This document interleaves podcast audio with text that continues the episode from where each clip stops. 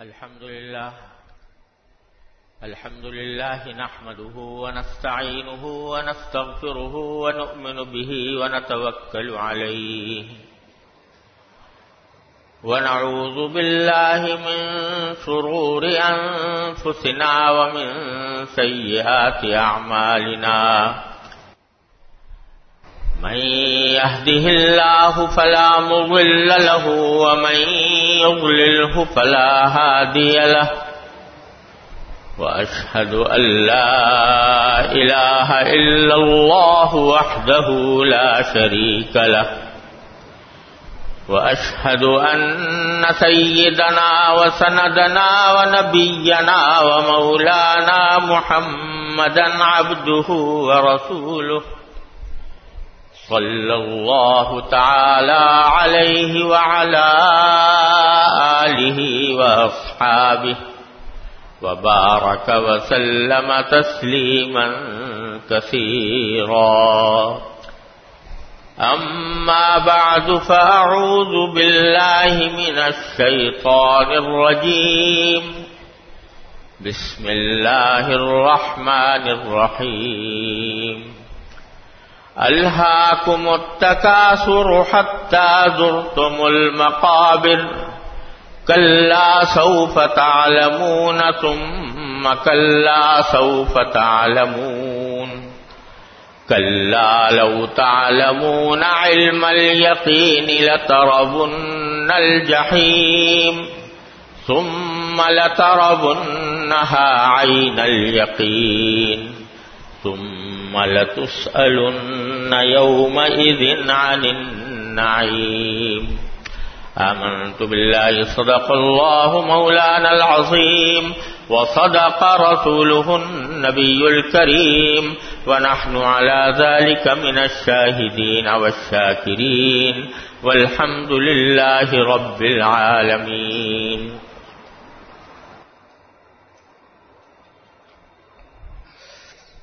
بزرگان محترم اور برادران عزیز، یہ سورہ تکاثر ہے اور اس کی آخری آیت کا بیان دو تین جمعوں سے چل رہا ہے۔ جس میں اللہ تبارک وطالعہ نے یہ فرمایا کہ وہ لطس یوم دن عن آئی یعنی جب وہ قیامت کا دن آئے گا، آخرت کا عالم شروع ہوگا تو اس دن تم سے نعمتوں کے بارے میں پوچھا جائے گا کہ جو نعمتیں تمہیں دنیا میں عطا کی گئی تھیں، ان کی تم نے کیا قدر کی؟ اور ان کو کس طرح استعمال کیا؟ یہ سوال ہوگا قیامت کے دن ہر انسان سے۔ بات کہنے کو تو مختصر سی ہے۔ کہ نعمتوں کے بارے میں سوال ہوگا۔ لیکن اگر اس کی گہرائی میں جائیں تو یہ بڑی ہی زبردست تمبی ہے جو ہمیں اللہ تبارک و تعالی ہمیں اپنی زندگی ہی میں فرما رہے ہیں۔ کہ جو نعمتیں تمہیں ہم نے دنیا کے اندر عطا فرما رکھی ہیں ان کو استعمال کرتے ہوئے اس بات کا خیال کرو کہ ایک دن آئے گا جب تم سے ان سب نعمتوں کے بارے میں پوچھا جائے گا۔ یہ امتحان ہے جو تم سے لیا جائے گا قیامت کے دن۔ اور اس امتحان کے اندر تمہیں اگر تم نے صحیح جواب دیا اور صحیح حقیقت بتائی تو تم کامیاب ہوگے ورنہ زبردست ناکامی ہے۔ یہ پہلے سے ایک تمبی فرمائی جا رہی ہے اللہ تبارک و تعالیٰ کی طرف سے۔ تو اگر دیکھو تو یہ بڑی زبر، بڑا زبردست لمحہ فکریہ ہے ہر انسان کے لیے۔ کیونکہ ہر انسان، ہر آن اللہ جل جلالہ کی نعمتوں میں ڈوبا ہوا ہے۔ سر سے لے کر پاؤں تک اس کے ماحول میں ہر طرف اللہ تعالی کی نعمتوں کا ایک جہان ہے، جس میں وہ جی رہا ہے۔ ان سب کے بارے میں جواب دینا ہوگا کہ تم نے اس کو کس طرح استعمال کیا، اس کی کیا قدر پہچان۔ تو اس میں سب سے پہلی بات جو میں دو ہفتوں سے عرض کر رہا ہوں وہ یہ کہ سب سے پہلا سوال تو یہ ہے کہ جو نعمت اللہ تبارک و تعالی کی طرف سے عطا فرمائی گئی، اس کو تم نے ضائع تو نہیں کیا۔ اس کا صحیح استعمال کیا یا نہیں؟ ضائع تو نہیں کیا، بیکار تو نہیں ڈال دیا۔ اگر بیکار ڈال دیا تم تم نے اس نعمت کی ناشکری کی، اس نعمت کو کی قدر نہیں پہچانی، اس کی ناقدری کی، اس واسطے تمہیں اس کا، اس کی سزا بھگتنی ہوگی۔ اللہ بچائے۔ اور جیسا میں نے ارض کیا تھا کہ نعمت کا لفظ قرآن نے استعمال کیا ہے، جس میں چھوٹی بڑی ہر طرح کی نعمتیں شامل ہیں۔ اور میں نے آپ کو واقعہ سنایا تھا کہ نبی کریم صلی اللہ علیہ وسلم ایک مرتبہ ایک انصاری صحابی کے باغ میں گئے تھے اور وہاں پر انہوں نے گرمی کے موسم میں آپ کو ایک درخت کے سائے میں بٹھایا اور ٹھنڈا پانی لے کر آئے اور کچھ کھجوریں پیش کی آپ نے کھجوریں تناول فرمائی ٹھنڈا پانی پیا اور اس کے بعد فرمایا کہ یہ بھی ویسی نعمت ہے جس کے بارے میں قیامت میں پوچھا جائے گا کہ تم نے تمہیں ہم نے ٹھنڈا سایہ بخشا تھا، ٹھنڈا پانی دیا تھا، کھجوریں دی تھیں، تم نے اس کا کیا حق ادا کیا؟ اس میں آپ نے یہ بتایا کہ چاہے دیکھنے میں وہ معمولی بات نظر آ رہی ہو، معمولی نعمت نظر آ رہی ہو، لیکن اگر تم نے اس کی ناقدری کی تو اس کا تمہیں آخرت میں جواب دہ ہونا ہوگا۔ اس لیے نبی کریم صلی اللہ علیہ وسلم نے بڑی ہی احتیاط کے ساتھ اللہ تعالی کی نعمتوں کی قدر پہچاننے کی تاکید فرمائی اور اپنے صحابہ کرام کو اس کی تربیت دی۔ مثلا حدیث میں آتا ہے کہ حضور نبی کریم صلی اللہ عالم صلی اللہ علیہ وسلم نے فرمایا کہ اگر کھانا کھاتے وقت کوئی کھانے کی چیز تمہارے ہاتھ سے نیچے گر جائے تو تم اس کو ضائع نہ کرو۔ بلکہ اگر اس کو صاف کر کے کھانا ممکن ہو یعنی اتنی خراب نہیں ہوئی وہ کہ اس کے نتیجے میں وہ کھانا ممکن ہی نہ رہے، تھوڑا بہت اس کے اوپر مٹی وٹی لگ گئی، تو اس مٹی کو صاف کر کے تم وہ کھا لو۔ اس کو ضائع نہ ہونے یہ قدر پہچاننے کا طریقہ بتایا نبی کریم صلی اللہ علیہ وسلم نے۔ ہاں اگر کوئی چیز ایسی گر گئی، اس طرح گر گئی ہے کہ وہ کھانا ممکن ہی نہیں رہا، بالکل ہی خراب ہو گئی ہے، پھر تو معاف ہے۔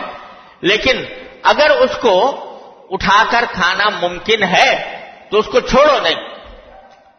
آج ہم چونکہ نبی کریم سرور عالم صلی اللہ علیہ وسلم کی تعلیمات سے دور ہوتے جا رہے ہیں، اس واسطے اس کو عیب سمجھتے ہیں۔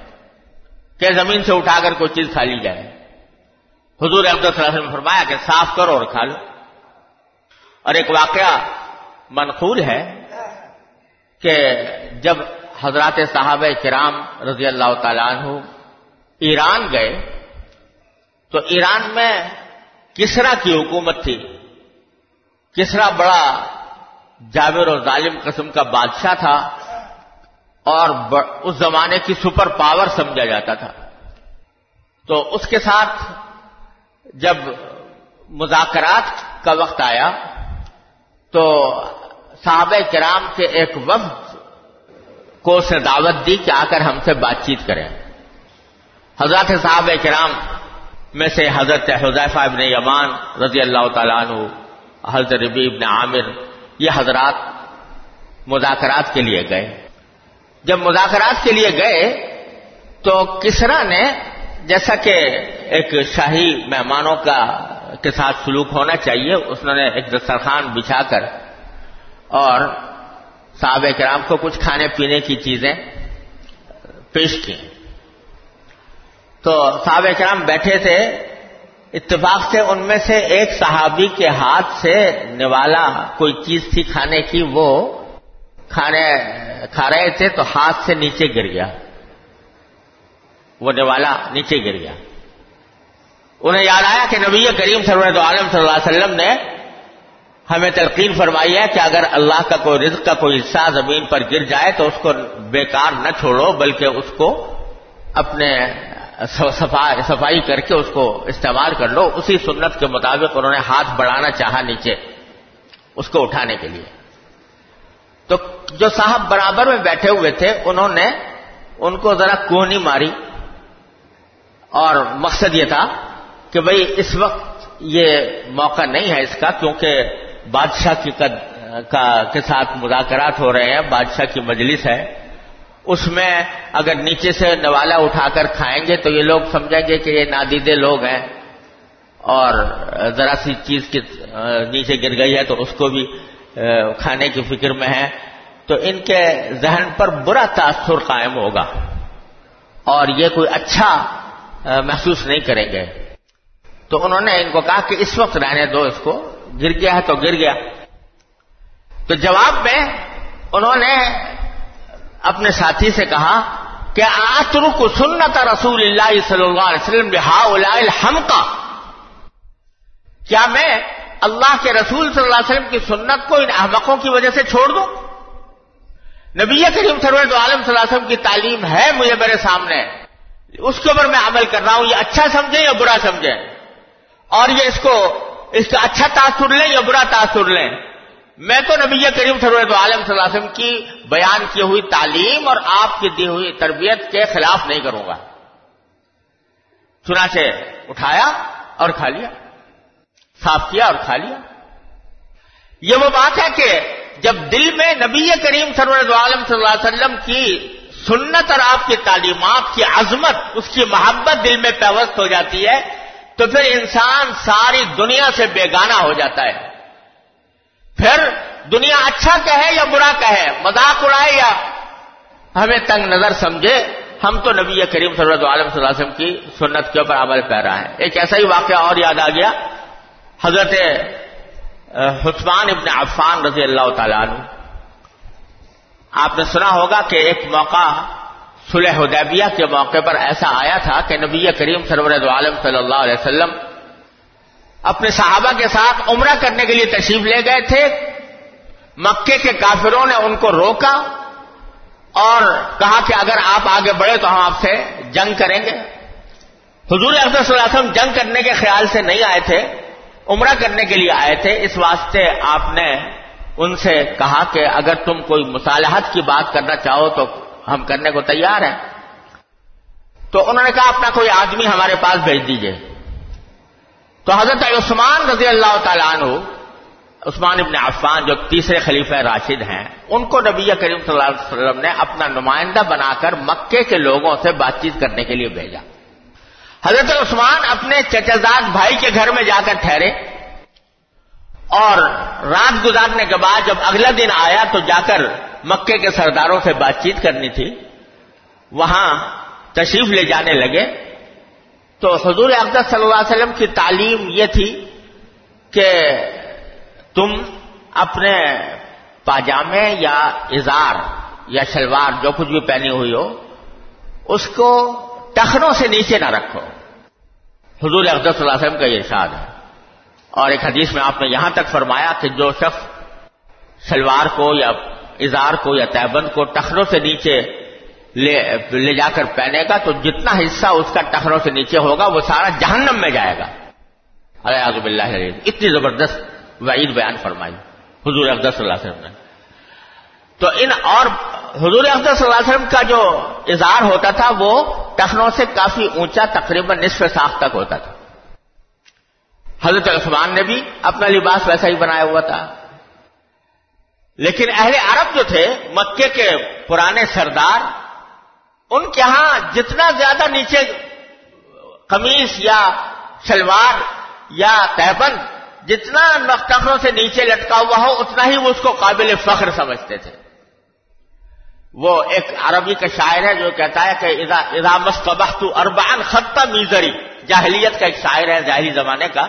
وہ اپنا فخر بیان کرتے ہوئے کہتا ہے کہ میں تو ان لوگوں میں سے ہوں کہ صبح کو شراب کے چار پیالے پی کر جب گھر سے نکلتا ہوں تو میرے تحبت میرے اظہار کا جو نچلا حصہ ہے وہ زمین پر لکیریں بناتا ہوا جاتا ہے۔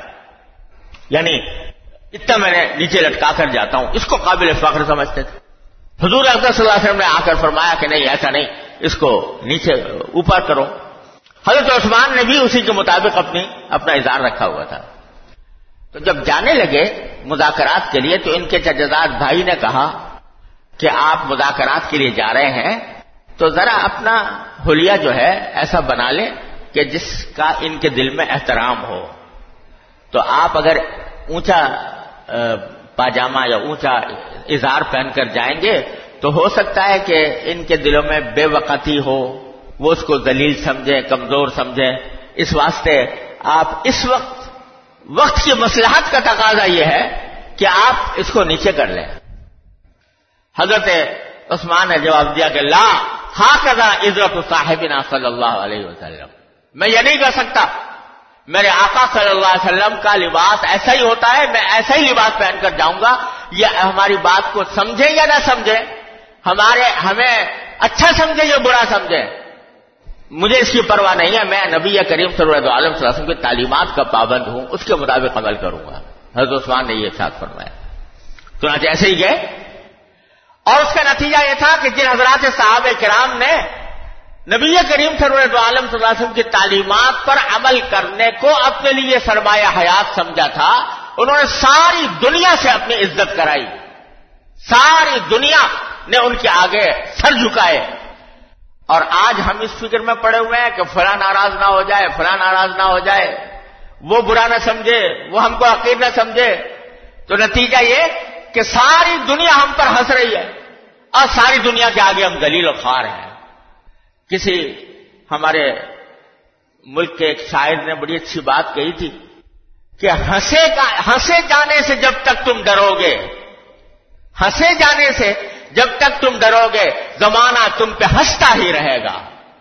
جب تک تمہارے دل میں یہ خوف ہے کہ مغرب کے لوگ ہم پر ہمارا مذاق نہ اڑائیں یہ فلاں قوم ہمارے مذاق نہ اڑائے اور اس کی وجہ سے اپنے حالات میں تبدیلیاں پیدا کرتے رہتے ہو اور اللہ تبارک و تعالیٰ اللہ کے رسول صلی اللہ علیہ وسلم کے احکام کو نظر انداز کیے ہوئے ہو، جب تک یہ تمہارا رویہ رہے گا، زمانہ تم پہ ہنستا ہی رہے گا۔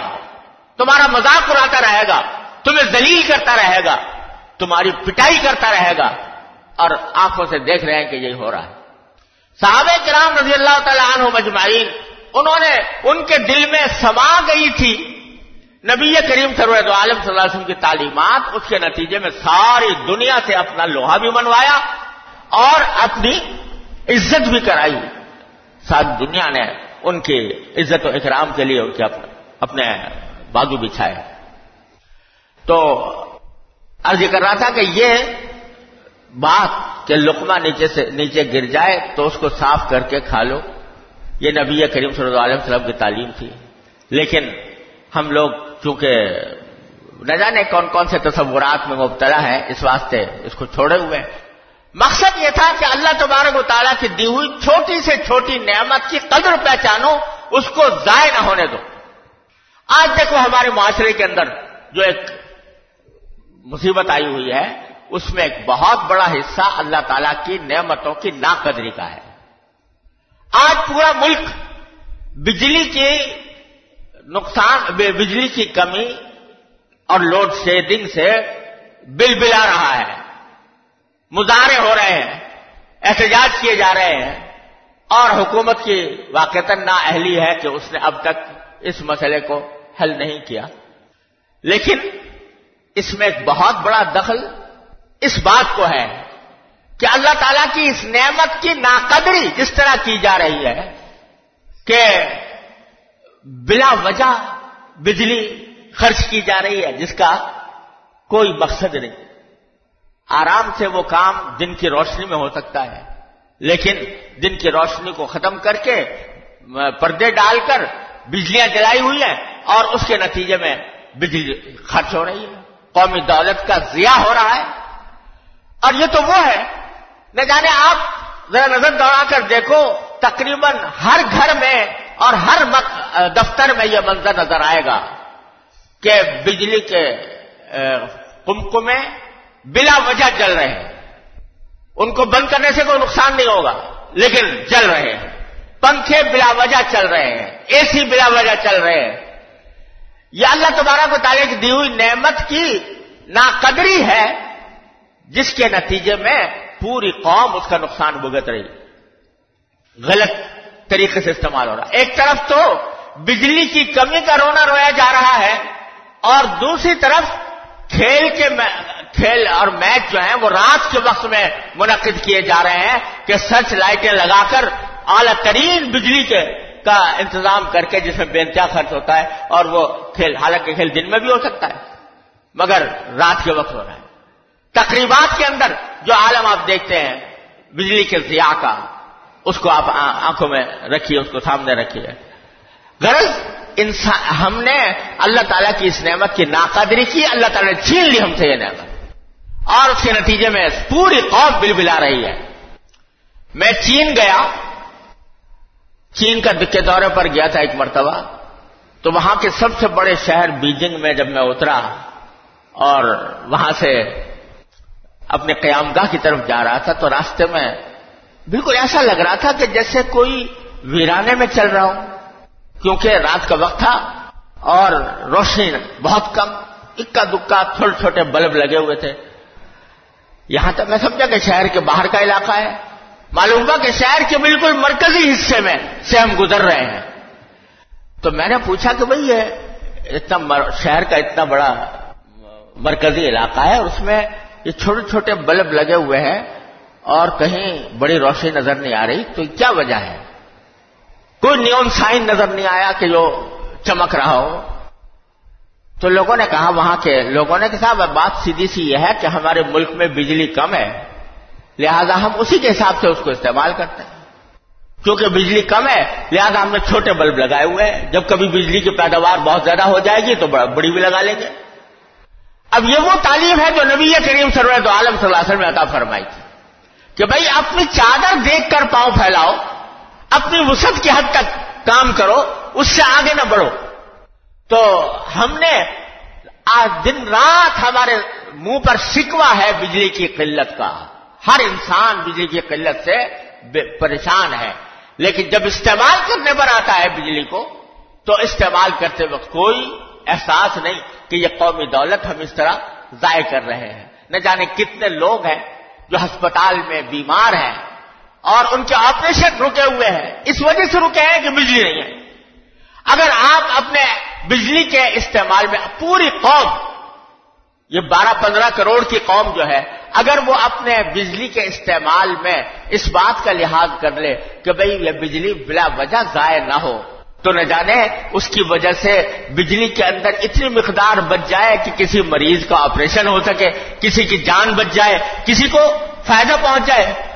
اگر نبی یہ کریم سرور عالم صلی اللہ علیہ وسلم کی اس تعلیم پر عمل کر رہے ہیں، لیکن افسوس ہے کہ اس کا کسی کو دھیان نہیں ہے اور اس کے نتیجے میں ہم یہ عذاب بھگت رہے ہیں۔